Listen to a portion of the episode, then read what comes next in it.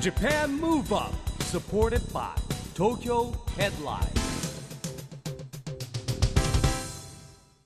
こんばんは。東京ムーブアッププロジェクト代表の一木広治です。アシスタントの石田美里です。 Japan Move Up この番組は東京から日本を元気にしようという東京ムーブアッププロジェクトと岡山が連携してラジオで日本を元気にしようというプログラムまたフリーペーパー東京ヘッドラインジャパンムーブアップフロム岡山とも連動していろいろな角度から日本を盛り上げていきます。市木さん私ついこの間名古屋に行く途中に、はい。富士山が綺麗で綺麗で新幹線で見たんですか？そう見たんですけど。なんかねあの今月カンボジアで行われるあのユネスコのあ世界遺産委員会で正式に認められたのかと思ったら認められる見通しらしいんですけどね。そうそうもうまあでもほぼ決まるでしょうでねすね。もうジャパンナンバーワンですからね、まあ、この勢いでですねぜひ2020年オリンピック招致もですね、えー東京に招致したいですそうねですね。え番組では毎回ゲストをお招きして日本を元気にするヒントを探っていきますが今夜はオリンピック招致にも尽力されている方なんですよね、はい。元文部科学副大臣東京都選出の参議院議員鈴木寛さん。はいあの彼はですね、ええ。鈴木寛、あの鈴木本当弘って言うんですけど、鈴寛鈴寛という愛称で呼ばれてるんですけども、あの国会議員になる前からですね、僕友達で、あそうはい、まあ結構ねエリートでですね、灘東大通産省なんですね。それをやめて、えー慶応のですね先生をやりながら、えーそれで国会議員になったという経歴の持ち主ですね。でねスポーツが大好きなんですよ。それでスポーツまでできるはい、でんですか、高校までサッカー部もやってましたし。えー今はですね一緒にオリンピック招致で言いますと、はい。あのー国会議員のですね超党派の組織があるんですけれども、うんうん。それの事務局長。それから招致委員会も評議員もやってもらってますしすごい。あのサッカーも大好きですからねワールドカップ呼ぶ時もかなり尽力しましたし今オリンピックにも力を注いでもらってるね、すごいな、えー同級生なんですよこれが。そういう人日本にいるんですね。いいますね。いっぱいね元気のもとはね。そうですね。さあこの後は鈴木寛さんの登場です。 Japan Move Up supported by Tokyo Headline この番組は東京ヘッドラインの提供でお送りします。Japan Move Up それでは今夜のゲストをご紹介いたします。元文部科学副大臣東京都選出の参議院議員の鈴木寛さんです。こんばんは。こんばんは。どうぞよろしくお願いしよろしくお願いしまます。すお願いします。鈴木さんはですね、はい。あの僕実はあの同級生なんですけれどもああの議員になる前からのえー友達でして今はですね俺あの2020年東京にオリンピック呼ぼうって今活動してるじゃないですか。はいはい承知これのですね超党派のはい。事務局長もやられて、議員連盟事務局長もやられてますし評議員もやっていただいてですねとに かく一緒もうに活動されてる。いやもうフルフル活動ですよ。僕もフル活動してますし鈴木さんもっとフル活動みたいなね。そうなんですね、どうですかねそのその感触といいますかそうですね。まあ本当にあのもう一番あのオリンピック招致パラリンオリンピックパラリンピック招致で。まあ燃えている今日は二人っていう感じで、まあ一木さんと熱い。ジオが熱いですね、ええ。僕はあの実はね1964年の2月生まれなんですよね、ええ。まあ、まさに東京オリンピックが行われた、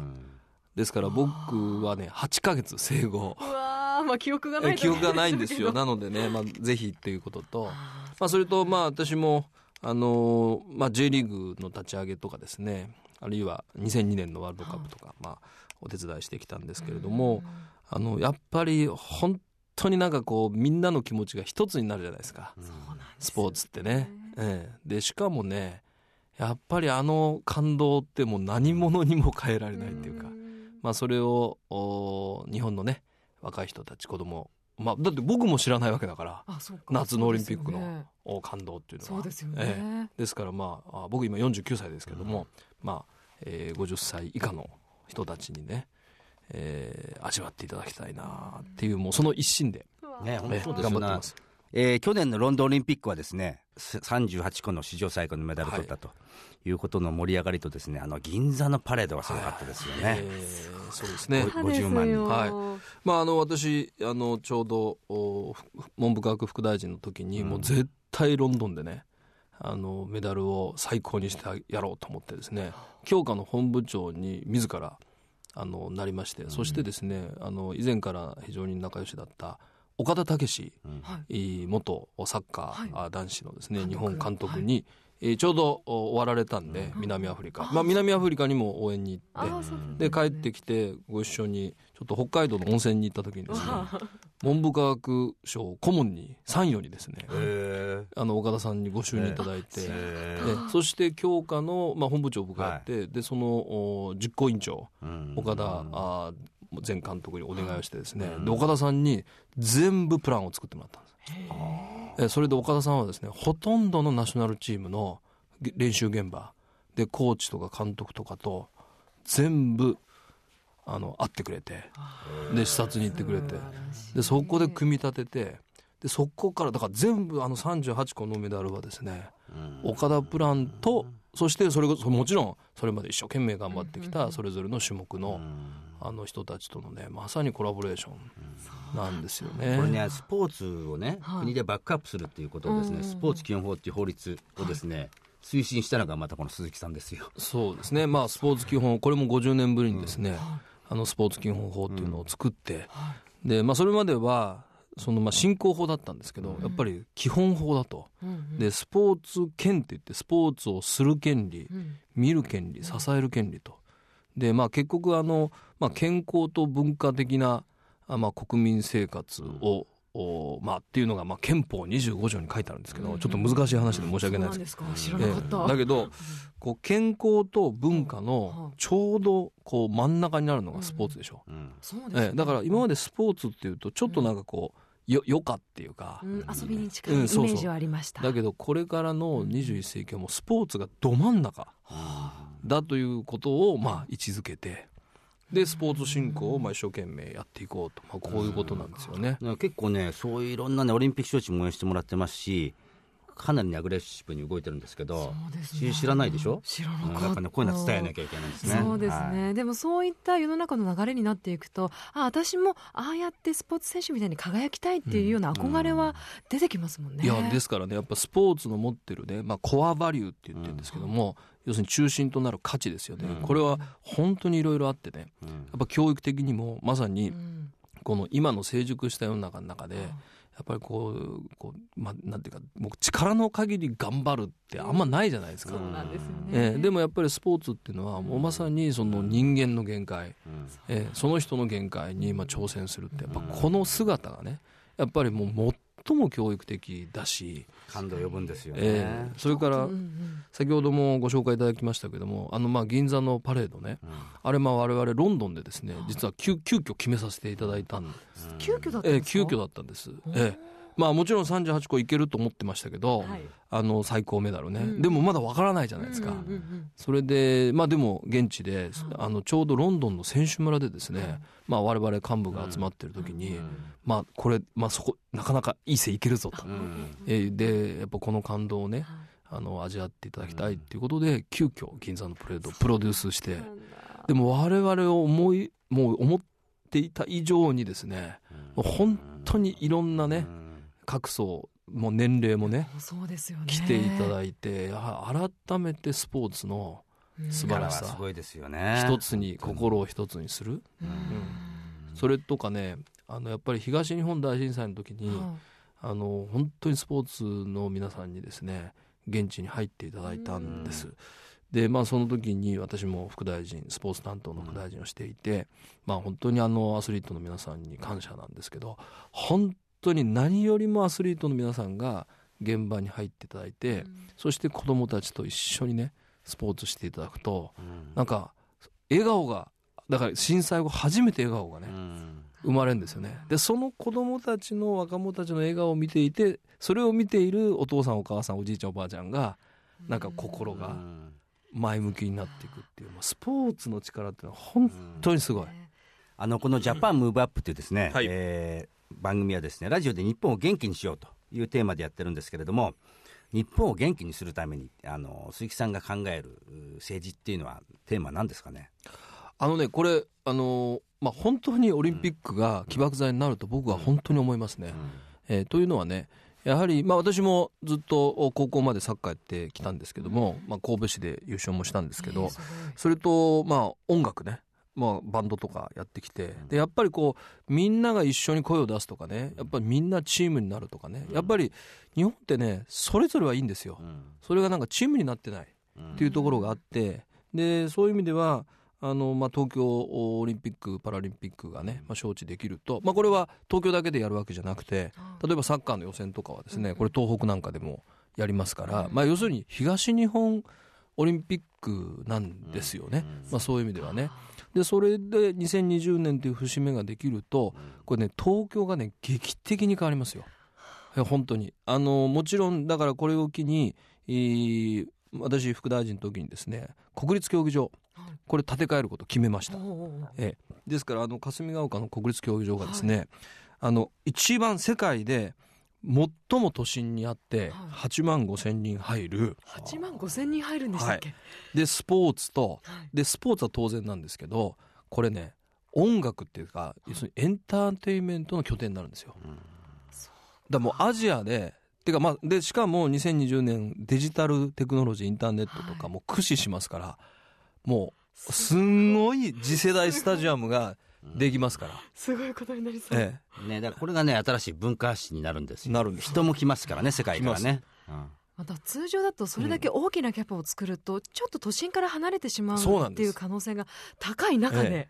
あれだけの都心ですもんね。あのロンドンにあるウェンブリーっていうね、あのスタディアムこれ素晴らしいんですけども、でもねやっぱロンドンからね1時間弱ぐらいかかるんです1よ時、間弱ですか、えーバッキンガム宮殿から。でも皇居から5分ですからね車で。5分だなんて考えでしかも3500万人の、まあ、まさに東グレーター東京エリアのど真ん中中のど真ん中で、こんな立地のところは世界中ないんですよね。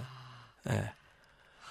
だからこうこれね今僕こういうのをつから作ろうと思っててそのもうアジア中世界中からね、そのお観光パックとかで、うん。まあこれはあの日本中の人も来てもらっていいんですけど、はい。その初日は例えばあのメッシの試合が いいんですか、そんなのねサッカーで見れてみたいな、うんうんで次の日はね、うん。もうそのお EXILEとかなんかの今のあのうん。コンサートとかってもうすごいですからね EXILEのコンサート、ねエエンタンターテインメント、ええ。あの希望の祈りの塔みたいなね、うん。ああいうのでね。だからそういうのをもう1週間で全部見れちゃうみたいなのは東京しかないぞみたいな、贅沢です。うん、だって下手したらオリンピックのもう10年前ぐらいの開会式みたいのを毎回のコンサートでやっちゃってますからね、日本のエンターテインメントって。ええ。いやすごいですよ。だからそうすると人が集まってきてね、国にも活気が出ますからね。できますから、うんで美里さんからぜひ鈴木さんに聞いてみたいことあります？私あの、鈴木さん4月に出された本でテレビが政治をダメにした、はい出されたかと思うんですけど、ええ。読ませていただいて私別にすごく政治を今まで学んできましたっていうような私じゃなくても、はい。すごくわかりやすくなんかこう時代背景とともに、はい。政治とこうテレビがどう変わってきたのかっていうのが、あそうかそうかだからなのかっていうのがスッと入ってきて、ありがとうございます。とても分かりやすく読ませていただいたんですけどとは言ってもやっぱりテレビと政治ってすごく密接に関わっているものなんじゃないかなっていうふうにも感じるんですけどどちらも元気でいるためには今後どうやって向かわれていくのかなっていうのを聞きたいです。あのまず読んでいただいて本当にありがとうございました。それでねやっぱりテレビってものすごく政治に影響を与えてるんですよね。で今のお答えはですね、まあ、ラジオが頑張るっていうことがまずなんですけど。おっと草。いやあのねこれはね結局テレビっていうのははい。どうしてもこう刺激的になっちゃうんですよ、ええそうするとね政治がねどんどんこうテレビ政治化してこう、要するに面白おかしければいいっていうことで、で政治家の方もなんかテレビに、まあ、出たい一心でねこのわわざとね極端なこと言ってみたりね誇張してみたりみたいなそういうね悪循環になってるのに僕は警鐘を発したくて、あのテレビが政治をダメにするっていうまあ本を書かせていただいたんですね。でそのためにもまああのーまあ一つはラジオって申し上げたのはねやっぱラジオはじっくり聞くじゃないですか。うん。えで中身を語るっていう話になりますよね。えーっていうことがやっぱ一つ大事なのと、それからもう一つ今回、えー、と参議院選挙から、あのーネット選挙インターネット選挙活動が解禁になります。これもう僕十何年取り組んできて今超党派の僕超党派ものばっかりやってるんですけど あのスポーツも超党派の幹事長だしあの文文化アアートもね超党派の幹事長なんですけどネットも超党派なんですけどこれのまあ僕共同代表をやってるんですけど、まあ、結局まあラジオだとかネットだとかみんながこの落ち着いてですねそのまあえー世の中のこととか未来のこととか子どもたちのこととかをちょっと調べてもらって、でむしろねその皆さん有権者の皆さん同士がちょっと話題にしていただいて語っていただくっていうことが必要かなと。で結局ね政治っていうのはどういうことかっていうと、あのあちらが立た立てればこちらが立たず。要するに板挟みの話を要するに予算には限りがあるわけですよね。で教育政策も大事医療政策も大事介護政策も大事。もちろん、ね、公共事業も必要なもの。でも全部はできないのででどれも大事なんだけどあえて順番をつけることが政治なんですよ。本当は。ええ、なんだでその政治の本質を皆さんに知っていただいてでこれなかなか順番つけるの難しいけど今のこの日本の例えばこれからの3年間とかこれからの6年間を考えたらまあこっちが64でこっちかなとかそういう話なんですよね。でもテレビはもうそれを全部なんか面白おかしくしちゃうから政治の本質がどんどんどんどん見えなくなってきちゃう。じゃあ私たち有権者が少しでもうん。少し先の未来を考えてうん。一番いい順番って何なんだろうっていう目線を持ち続けるっていうのがそうですね。このウエイト付けのバランスですね。ええ。そうとかねこれはちょっと話だと思いますけど、まあ、僕はまあ教育と医療とスポーツとこの3つのことやってるんですけど結局まあ政治って究極のジレンマだなと思うのは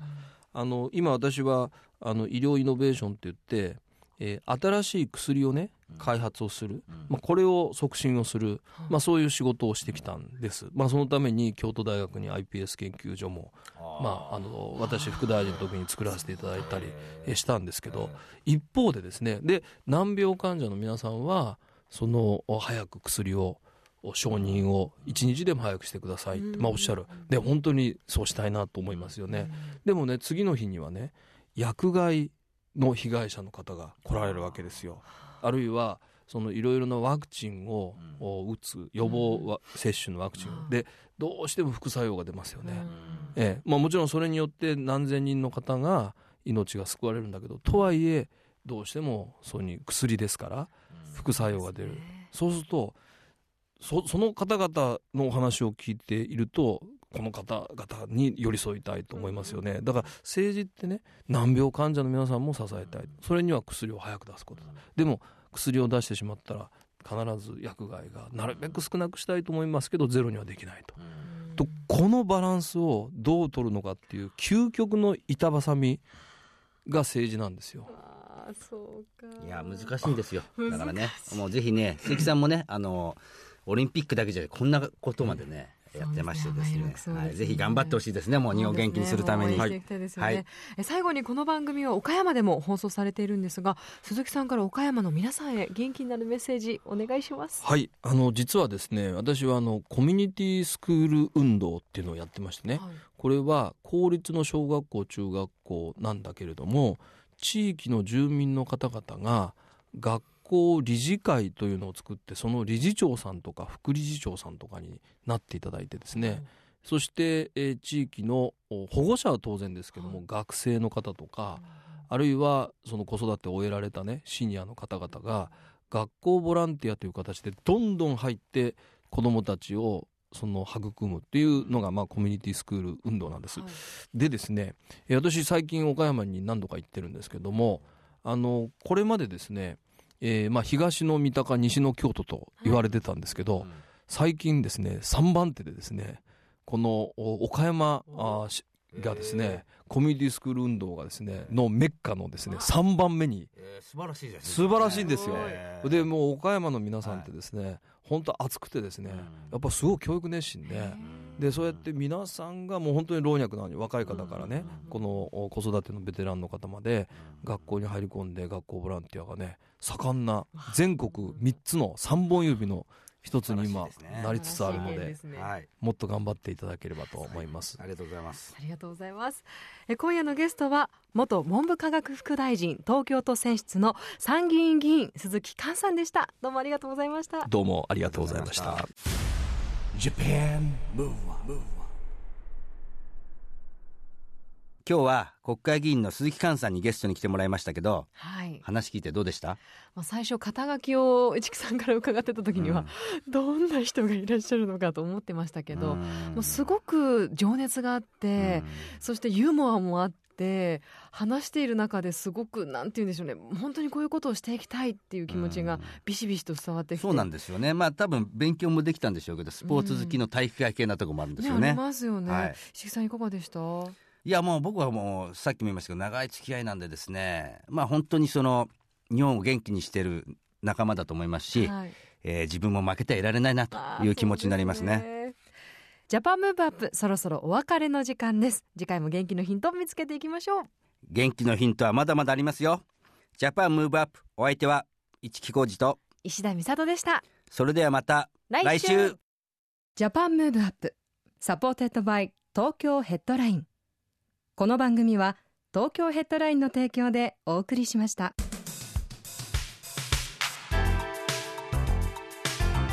Japan Move Up